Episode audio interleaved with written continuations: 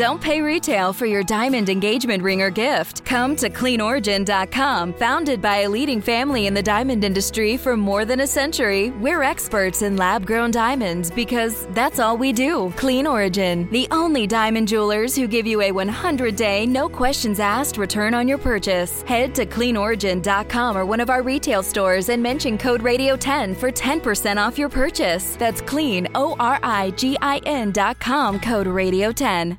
Why choose a Sleep Number smart bed? Can I make my side softer? Can I make my side firmer? Whenever I want? Can, Can we, we, sleep cooler? Sleep Number does that. Cools up to eight times faster and lets you choose your ideal comfort on either side. 94% of Sleep Number smart sleepers report better sleep. JD Power ranks Sleep Number number one in customer satisfaction with mattresses purchased in store. And now save 50% on the Sleep Number limited edition smart bed. For JD Power 2023 award information, visit jdpower.com/awards. To find a store near you, visit sleepnumber.com. When we talk about preventing deaths from natural disasters, we often look at our physical infrastructure and how to build it to withstand withering conditions. But what about our social infrastructure, the network of spaces, institutions, and groups that help foster social connections? What role do they play in protecting the vulnerable? Our guest today is Eric Klinenberg, author of Heatwave, a social autopsy of disaster in Chicago. And it's an in depth look at factors that led to one of America's deadliest heat waves. Eric, thank you for joining us on the Weather Geeks podcast. Nice to be here.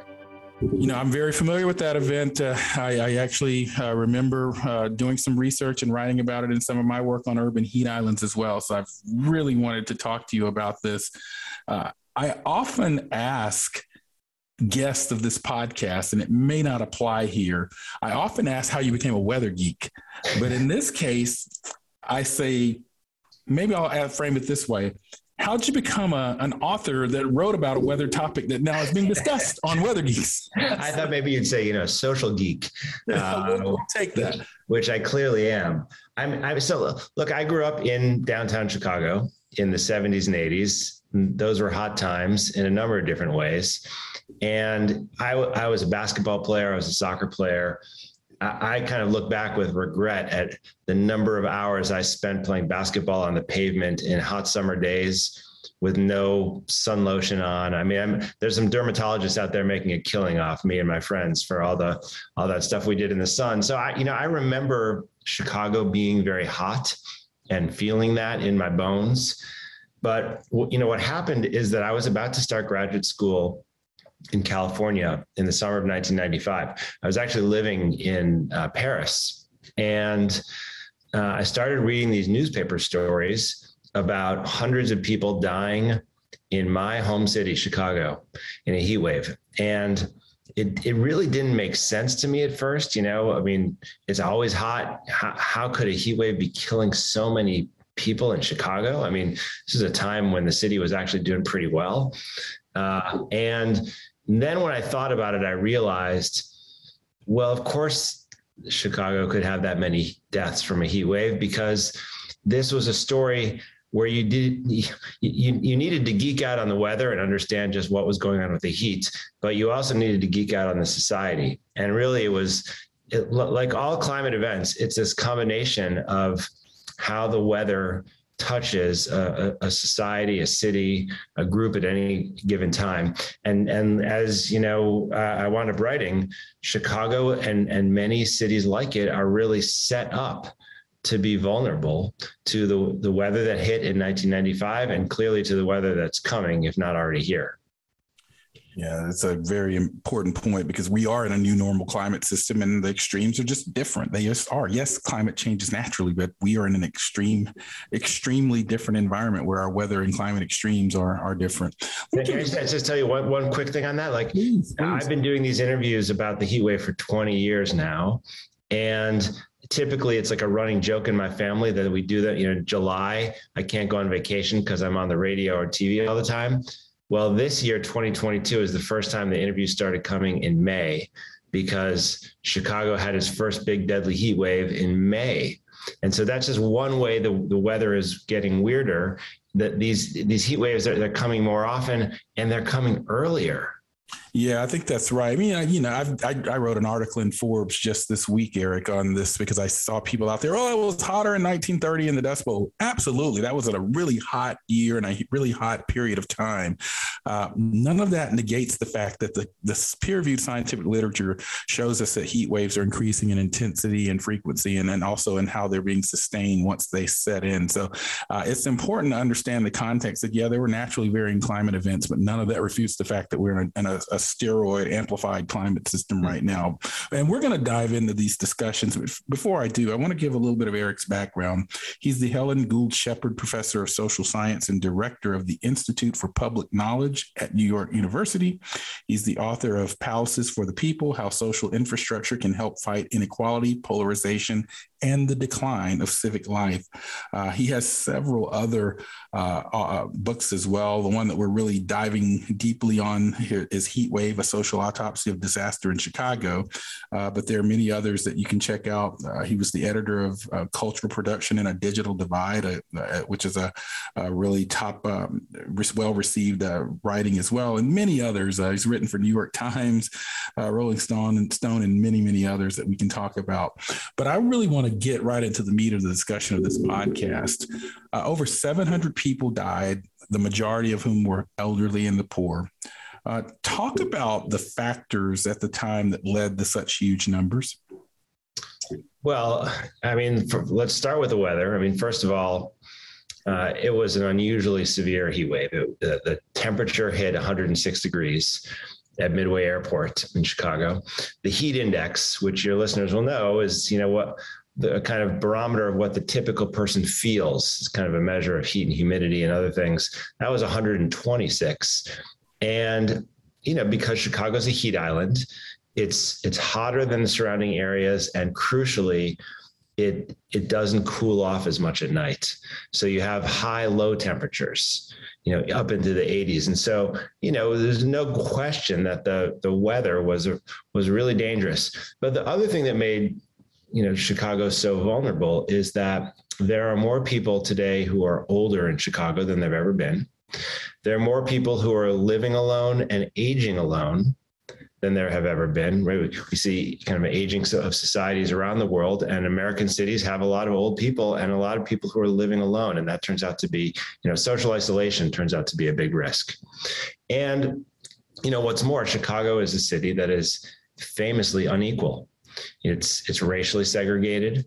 It's segregated by class. Uh, there are neighborhoods where uh, conditions are really quite nice, and you know, people feel like it's the most beautiful city on earth. And their neighborhoods uh, that are a, an embarrassment to the United States uh, because of the abject poverty and the failure of, uh, of, of Chicago to to do something about it after decades. And so, you know, people in the the most disadvantaged neighborhoods faced really severe threats. And and I guess I should say finally just the the kind of traditional hard infrastructure we'll be talking more about social infrastructure later but the hard infrastructure of chicago was not equipped to deal with the surge in demand that you get when there's a serious heat wave. And I will tell you that no American city is really equipped right now in 2022 uh, to deal with a surge in demand. So the power went out for hundreds of thousands of homes, you know, far more people, and it, and the power outages lasted a couple days. And and you know, one thing to keep in mind here is this was a three day heat wave. Um, I, it, it, we need to think about what would happen if there was a heat wave that lasted three weeks, which is, you know, what happened in Europe in 2003. Yeah, we're talking with Eric Klinenberg about the social infrastructure's role in heat waves. And we've thrown that term out a couple of times now, and our Weather Geeks listeners probably are saying, well, what do you mean by social infrastructure? Thanks. Yeah. So, you know, I actually wrote this book, Palaces for the People, about social infrastructure in 2018 before the concept was part of American politics. And when I say social infrastructure, I'm referring to the physical places and, and organizations that shape our interaction um, it's the argument in my book that if we invest in those those places, the gathering places, you know, if we if we design them well, if we build them well, if we maintain them, if we program them, we get all kinds of returns to our collective life. You know, we're more likely to engage each other, uh, even across traditional social lines.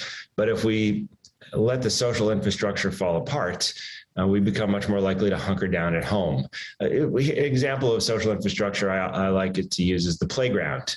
You know, there's if you could read Genesis in the Bible, um, the Old Testament, and there's no place where it says, you know, and on the fourth day God created the playground. It's not we didn't get the playground from God. We, we you know we we built them and we designed them, and and in some places we did it really well. And if you happen to live in a neighborhood where there's a good playground, you've got kids, it's transformative.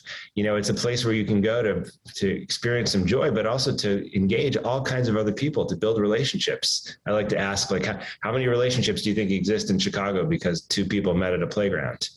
You know, it's it's a massive number. But if you live in a neighborhood that doesn't have a playground, or there was a playground there once and the city's let it fall apart, so the equipment's not very good, or there's broken glass on the ground, which is what it was like when I was a kid, or you've got a library, and the library's you know closed all the time.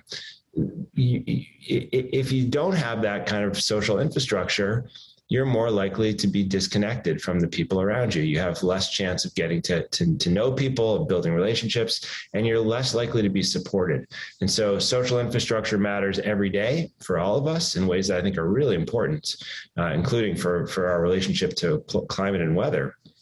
Uh, but we know that social infrastructure can make the difference between life and death when there's a crisis.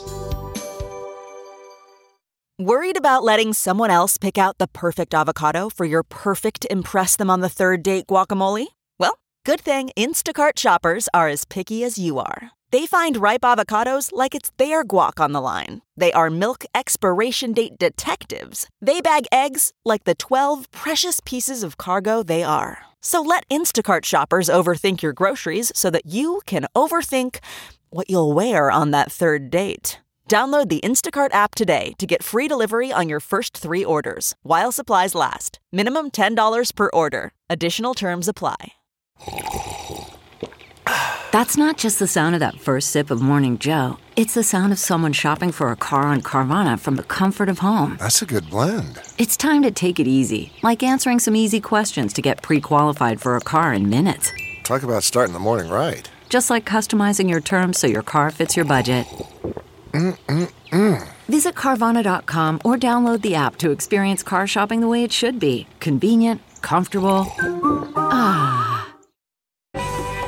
And we are back on the Weather Geeks podcast. I'm Dr. Marshall Shepard from the University of Georgia, and I'm speaking with Eric Klinenberg, who is the Helen Gould Shepard Professor of Social Science and Director of the Institute for Public Knowledge at NYU.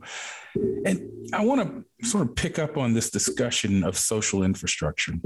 Uh, one, one thing that comes to mind as, as a, you know, I'm the former president of the American Meteorological Society. And one of the things that we always say during heat waves, and oh, by the way, as we're recording this, we're expecting temperatures similar to what Chicago experienced here in the Atlanta area today. I think 104, 105, and I don't even know what the heat index is planning to be. But we often say it's a part of our mantra as weather risk communicators check on your neighbors, check on the elderly, make sure you check on your dogs. But I imagine that social infrastructure plays into this ability to interact and communicate and warn. For example, in the Chicago heat wave, one of my producers noted that uh, many people were keeping their windows closed and because of concerns about crime, particularly on the South Side, where I know there's a large vulnerable uh, uh, community of color in that part of Chicago as well. So, talk to us about how these typical cliche narratives that we use in the weather community how do they resonate within the context of so- social infrastructure? Well, you're you're right that they can sound like that person's got a deaf ear. I mean, uh, it, it makes sense to urge people to check in on relatives, to check in on neighbors. That's something that we all have the ability to do, kind of no matter who we are or where we live. Uh, knocking on the neighbor's door is a good thing. You know, calling your elderly friends or relatives is a good thing. But the truth is that some people face much greater threats and a much steeper burden than others and require more support. So, for instance, uh, you know, we have seen a pattern where neighborhoods that have a really uh, depleted social infrastructure, places that have a lot of empty lots and abandoned housing, that have broken sidewalks, that, that don't have grocery stores and commercial venues, like, you know, they, they tend to produce isolation right? Because not, they don't have things that draw people out of their homes and into public life. And it's one reason why, you know, we see consistently uh, people who live in neighborhoods like that suffer more uh, you know, during weather events. And you're right that if you live in a high crime neighborhood, one strategy you might use to keep yourself safe is to nail the windows shut, right? Or, or to make sure that you keep them shut and locked because you know you, you don't want to overheat but you also don't want someone to break into your building. And so you know local anxieties about crime or other problems uh, you know often feel more urgent and important than anxiety about the heat. And so I guess I would say it's it, you know I don't have a problem uh, with the kind of the Weather Channel reminding people to check in on people they love, but there is a real politics to climate events and and to weather disasters, and it's a mistake to tell people that they're able to solve the problem on their own. You know that they're they're responsible for their neighbors uh, alone because really this is a is a public issue. Uh, it's a policy matter. And one interesting thing about a heat wave, I like to say, is, you know, if you compare it to a hurricane, like let's just think about the way the Weather Channel will cover a hurricane if it's coming. Four or five days in advance, we get a warning about this weather system. We have a graphic representation of it on a satellite. You know, we have these big color coded images. Uh, we'll track it every few hours. Category one, category four, you know, uh, tropical storm. We have a whole vocabulary for it. We name it. And all of that work calls out to political officials to say, you better come home and deal with it, right? So unless you're Ted Cruz, you're going to stay there and deal with the problem. But but um, we don't do that for heat waves at all we, you know, we, we, we just treat them like, oh, like it's kind of a funny thing. Let's get it. Let's get someone out on the street frying eggs on the street. You know, maybe we're a little better than that now, but, but we don't. I, I just, I just tweeted about that recently because one of the common ways I see heat waves covered is you got kids playing in the fire hydrants and ice cream vendors. Exactly. I, I often say like, you know, you have in your, in your mind a kind of stock imagery from a hurricane, from a tornado, from a flood, right? You can close your eyes and picture those things. If I tell you to close your eyes and picture a heat wave, you, you probably see kids of color, you know, black or brown kids playing in a fire hydrant because that's how the media has covered this, you know, and, and, and that is a, a kind of a fundamental error. Uh, I think the weather channels of the world should have a color coded map system, a satellite system to track a heat wave event. We should name the heat storms when they're coming in because, as you know, in a, in a typical year, heat waves kill more Americans than all of the other so called natural disasters combined earthquakes, floods, tornadoes that together they don't come up come up to what a heat wave does what heat waves do typically and so why don't we pay attention to them in the same way? I mean, the answer is because partly because they're less spectacular. You know, a hurricane does a lot of property damage. It makes for good television. But if what we care about is human health and well-being, we need to be doing a better job. Yeah, I want you to tweet if you're listening to this podcast when it airs. Tweet out there and give me your thoughts on uh, what you think about Dr. Klinenberg's uh, suggestion for a, a, a, heat classification naming system of some time. There's been a lot of controversy in the weather field about, for example, the Weather Channel naming winter storms uh, and so forth. So uh, I did see something recently. I, I saw it on Twitter about some jurisdiction in Europe that is has a three scale classification scale for heat.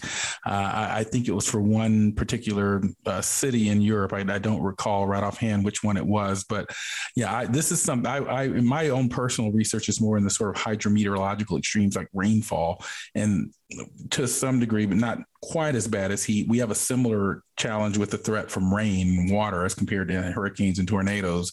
And so I've advocated for some type of uh, scale that really conveys the flood threat or rain threat, even in hurricanes as well. So that's really an interesting and provocative thought that you have about, you know, naming heat. You know, that there'd be some meteorological challenges with it, because as you know, I'm sure you've studied this in writing your books.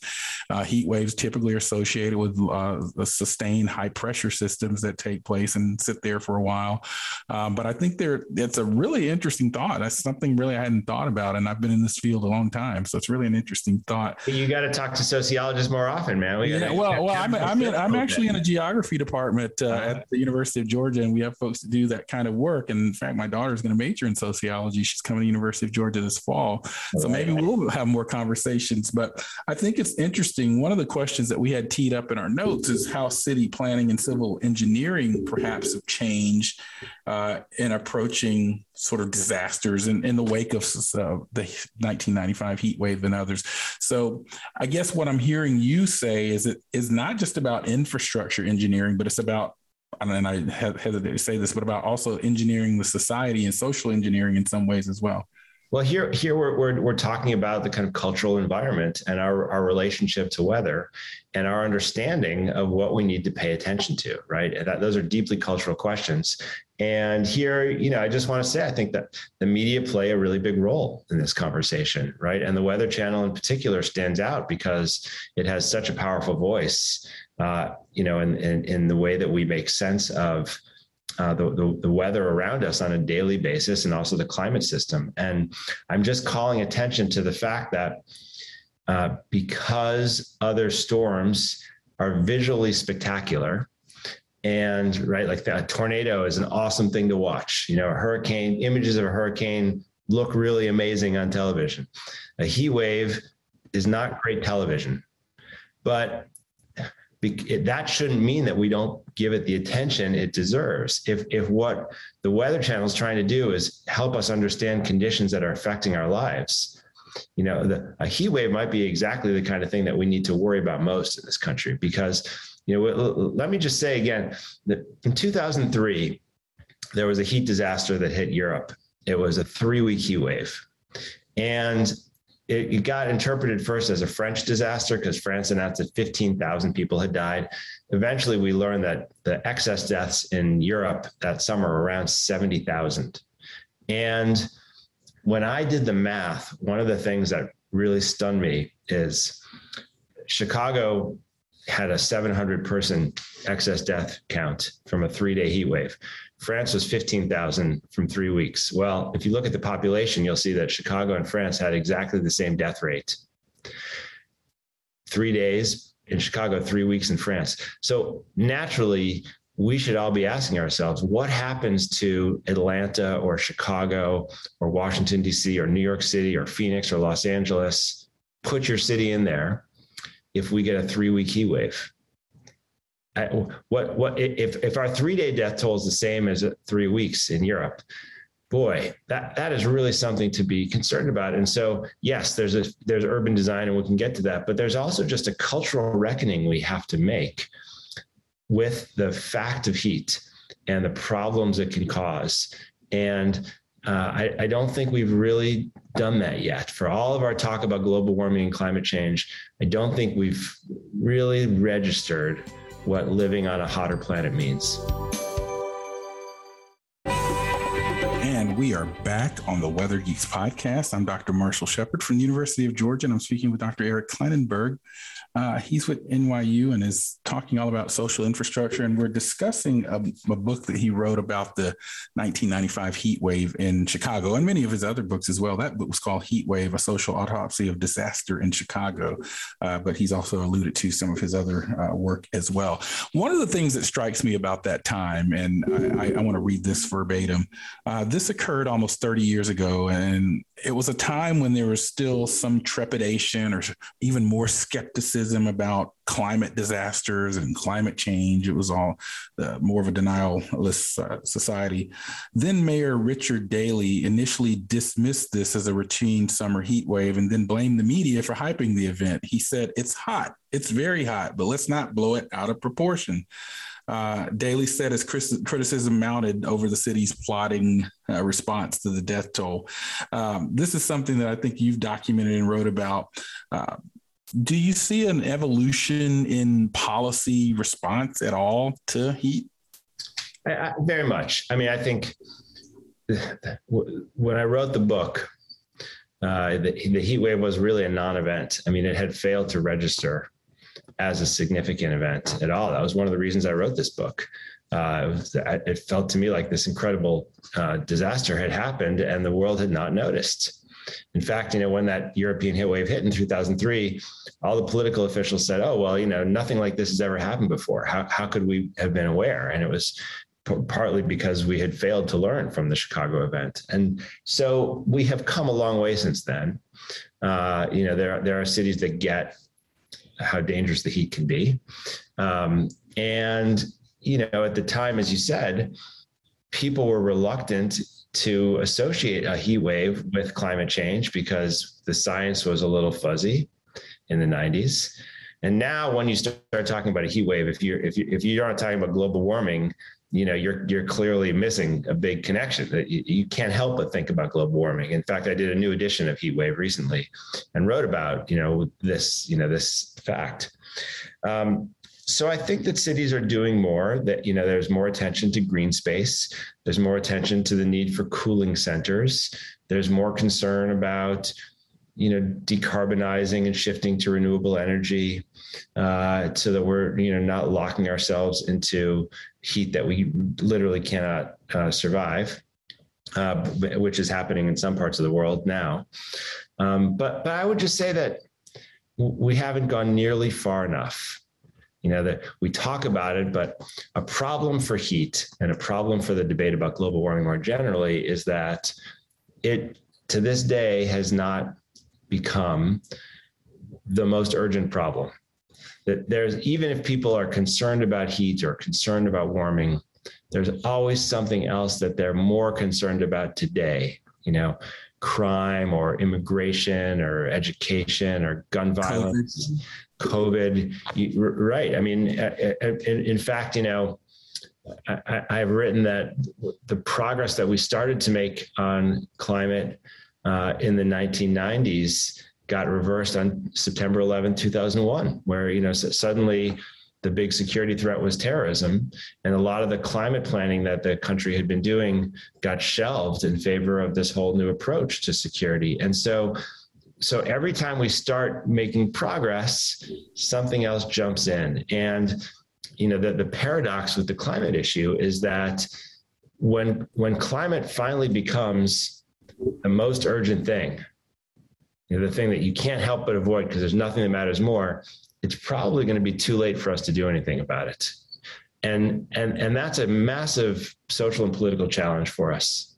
Uh, how are we going to not just acknowledge that heat is a pro- an issue and start to do a little thing here or there. How, how are we going to start to transform our energy system, our urban design, our, our you know our social infrastructure, so that we can live in this new world and prevent it from getting out of control? Yeah, something I've been thinking about as well on some of my, my day job as a, a, scientist and researcher at the University of Georgia. I've been working with colleagues at Georgia Tech and Arizona State on a project where we literally talk about engineering cities for thermal justice. And so we talk about a lot of this sort of disproportionate uh, exposure and injustice and have proposed to the National Science Foundation recently some ideas to fundamentally think about how we engineer cities. And I'm not talking about just the high albedo vegetation sort of low hanging fruit mitigation strategy, but some fundamentally intriguing ways to uh, innovate in how we design and engineer cities. So we'll see if we can move forward on that. Can you give it? Can you can I get like a quick preview? Is there like one thing that we don't know about that? Well, you know, uh, you know, there's a colleague, Dr. Yogendra Joshi at uh, at Georgia Tech, who spent much of his career removing heat from the the server buildings of the Silicon Valley giants. And so he reached out to me a couple of years ago, and he said, "Well, what if we could do this on the scale of cities? We have some really interesting technology that we use at that scale, and what if we could repurpose or redistribute heat in interesting ways and maybe even re- reuse, reuse it. Wow. Wow. So some of it's kind of proprietary proposed information right now is under review. So okay. I can't say too much about it, but I, am certainly offline. I'll certainly share some of these thoughts of, about you know what we're up to because we in in the future we may want to have some sociology involved. But that's that's for a different day. We're doing okay. the ballpark discussion. My appetite is whetted. It sounds pretty intriguing. Yes, but I, I wanted to kind of come back to. I mean, I mean, and by the way, shout out to the city of Miami and also Phoenix, Arizona, two cities that I know of at least that have recently established heat officers. In fact, my colleague Dave Hondula at Arizona State is the heat officer for the city of Phoenix. Um, but I wanted to come back to what are your major takeaways from your your studies? If i mean i'm you're the type of person that would get called to congress maybe you have been to testify. What what are you telling them about what we need to do to move forward in this space? Yeah well well um, you know when when i go into the kind of policy world um, you know one, one of my points is just simply that we need to take the heat more seriously as a health issue. Um, and and and we haven't done it uh, as well as I would like. So I must not be very good when I go to Congress because I'm not not making much of a difference. Um, but but I but I think also, you know, one of the things that's so strange about heat is that we know pretty well at this point from sociology which people and places are most at risk. You know, we it's not a mystery when a heat wave rolls into Atlanta or Chicago or New York which people and which neighborhoods are likely to be most affected. And at a minimum, we should be doing far more to reach out and make sure that they're protected. Um, you know, it's not just up to the neighbors and family members. You know, we should be thinking about what we can do with public policy um, to cool down buildings, to provide relief to people who can't get it easily. Um, but more than that, I think you know, my research shows how much social infrastructure matters. And I guess the most vivid illustration of that comes from these comparisons between neighborhoods that I did for the original Heatwave book and, and wrote about again in Palaces for the People. But, you know, essentially what I did is for this heat wave in Chicago is I drew a map that identified which which neighborhoods had the highest concentrations of heat deaths. And when I first drew the map, it looked exactly like you would think it would look like the poor neighborhoods, segregated neighborhoods, black neighborhoods on the south side and the west side were hit really hard. And it was clear that this was a, a, a racial justice event as well as a climate event. That doesn't surprise anybody. So therefore, it's not scientifically all that interesting because it's what, what we predict, predict. But I looked a little bit closer at the map and I noticed something that no one had seen. And this is where the science actually does get very interesting. There, there are a number of neighborhoods that were black and poor uh, that looked on paper like they would do very badly in the heat wave. And often they were right across the street from a neighborhood that was like also segregated, also poor, and did do very badly. But there was one special set of neighborhoods that, for one reason or another, didn't. They, in fact, they had this they, they were among the safest places you could be in Chicago during the heat wave. They had the, among the lowest death rates in Chicago. So, so, some black neighborhoods on the south side and the west side of Chicago that looked really vulnerable on paper had lower death rates than the affluent white neighborhoods on the north side. So what I did as a sociologist is I went to those neighborhoods and started to investigate, like, you know, what's going on in places that fare better, you know, where, where people are actually able to protect each other, where they're more resilient than you would expect even even more resilient than the people across the street. And, and that's where I was really able to observe the power of social infrastructure. That what, what I noticed is that the neighborhoods that had high, high concentrations of death, they weren't just poor, they weren't just segregated. They looked bombed out. You know, they they they, they looked abandoned, depleted. They they didn't offer the kinds of public gathering places that that communities need to pr- provide mutual support and as a consequence, people who lived in those neighborhoods, they cared about their neighbors. They weren't bad people. It's not a cultural thing. They just, as a survival strategy, were more likely to kind of hunker down in their homes. That's that's how you live if you live if you're in an area like that. Mm-hmm. But the neighborhoods that had low death rates, it's a very different story. Despite the poverty, despite the segregation, um, they lived in neighborhoods where the, the public realm was in pretty good shape. You know, that people sat on their stoops, you know, on summer days. They went to the, the there were shops and churches and neighborhood organizations and playgrounds and parks that were in decent shape. And that social infrastructure meant that if I don't see you out on the bench that you sit out every day, if you're always there at four o'clock and you're not there and it's 104 degrees outside, I'm going to come and knock on your door and that that is directly a function of the social infrastructure and so i was able to document in a way that no one really had just how much social infrastructure matters uh, when it comes to uh, promoting health and well-being.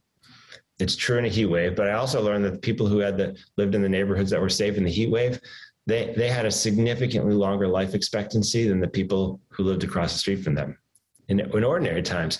So so I have been you know pushing Congress and everyone who will listen to take this idea of social infrastructure more seriously. When we invest money in building infrastructure, we try to modernize our systems to adapt to the 21st century world.